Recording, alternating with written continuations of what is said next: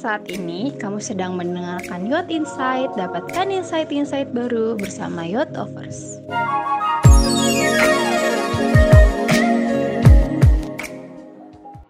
Halo semua. Semoga hari ini kalian kabarnya baik, terus sehat, sehat semua. Uh, kalaupun ada tugas dikerjain, jangan jadi prokras alias procrastinating dan jangan jadi professional procrastinator. Terus karena kalau deadline itu pasti bikin pusing kepala ya kan. Karena ini yang mau agak aku bahas nih masalah deadline deadline gitu deh tapi deadline ini lebih menjurus ke permasalahan jadi staff atau kalau kata aku dulu sih bilangnya aku jadi bawahan gitu nggak begitu suka dibilang partner karena ya I'm not really involved on planning tapi lebih ke executingnya biasanya kan kalau staff gitu ya Nah, hubungannya sama procrastinating apa nih gitu? Hubungannya sama nunda-nunda apa nih? Nah, hubungannya itu sama uh, time management.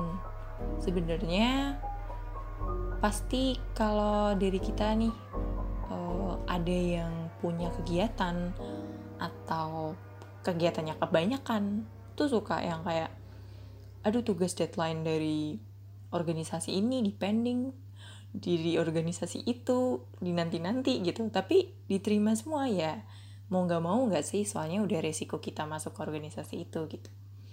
Nah ini tuh uh, ngefek banget nih sama self branding kita loh sebenarnya. Indirectly it affects our self branding into others. Jangan lupa loh kita ini hidup di era di mana koneksi tuh kuat gitu ya. Enggak sih sebenarnya nggak nggak cuma masalah koneksi. Semuanya tuh kuat. Masalah skill juga harus kuat. Masalah akademik juga harus kuat. Masalah attitude juga harus kuat uh, cuman maksudnya adalah kalau misalnya nih kita itu first impression ke orang ataupun nih katakanlah baru-baru aja masuk jadi anak magang di Hima atau baru masuk jadi anak rohis eh dikasih tugas sekali baru satu udah e, mbak maaf terlambat. Aduh tuh langsung yang kayak malu gak sih? Nah aku mau kasih sedikit saran nih buat kita semua yang profesional procrastinator ini termasuk saya zaman dulu. Ya. E, buat gimana sih caranya biar gak prokras mulu alias gak deadline mulu gitu. Hmm dari aku pribadi nggak yang muluk-muluk juga nggak nggak aku nggak bisa kasih saran yang harus bikin apa namanya matrix plan uh, orientation. Kan ada tuh yang ada do don'ts terus yang uh, berdasarkan urgency kayak gitu. Hmm, mungkin ini lebih simpelnya kayak gini deh.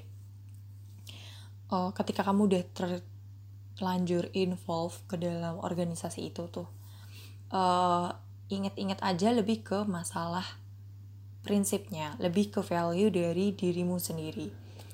Ingat-ingat bahwa kamu itu membawa diri ya kamu itu punya diri gitu. Kamu itu membawa harga diri loh ke mana pun kamu pergi gitu ya memang gak ada price tagnya sih. Cuman kamu itu membawa harga diri gitu. Kita itu ke organisasi meskipun online nih katakanlah rapat online telat. Itu tuh kita membawa harga diri loh. Kita membawa impression ke orang. Kita membawa vibes ke orang. Kita telat itu bikin vibes orang tuh yang kayak hah apa nih? Orang belum apa-apa udah telat. Nah impressionnya otomatis jadi jelek dong. Karena pertama kali dateng impression jelek vibesnya jelek mau nggak mau bukan salah dia kalau misalnya in the next condition on our moments itu tuh dia jadi yang kayak skeptical sama kita nah ini tuh yang harus diingat-ingat bahwa kita itu makhluk sosial kita itu nanti bisa jadi ketergantungan atau bergantung satu sama lain. Either kita yang depending sama mereka atau mereka yang depending sama kita. Ya syukur-syukur sih kalau mereka depending sama kita. Dalam artian kita bisa milih lah. Kita bisa berbuat baik kepada siapa dan berbuat baik banget sama siapa. Gak boleh berbuat jahat ya. Cuman kalau dipikir-pikir nih, worst case-nya kita yang depending sama mereka. Bayangin nih kita jadi bawahannya dia waktu kerja di dunia kerja. Ternyata kita jadi bawahannya dia. Atau ya katakanlah partner kerjanya dia. Wah first impression dia pasti yang kayak waduh zaman dulu aku baru masuk nih.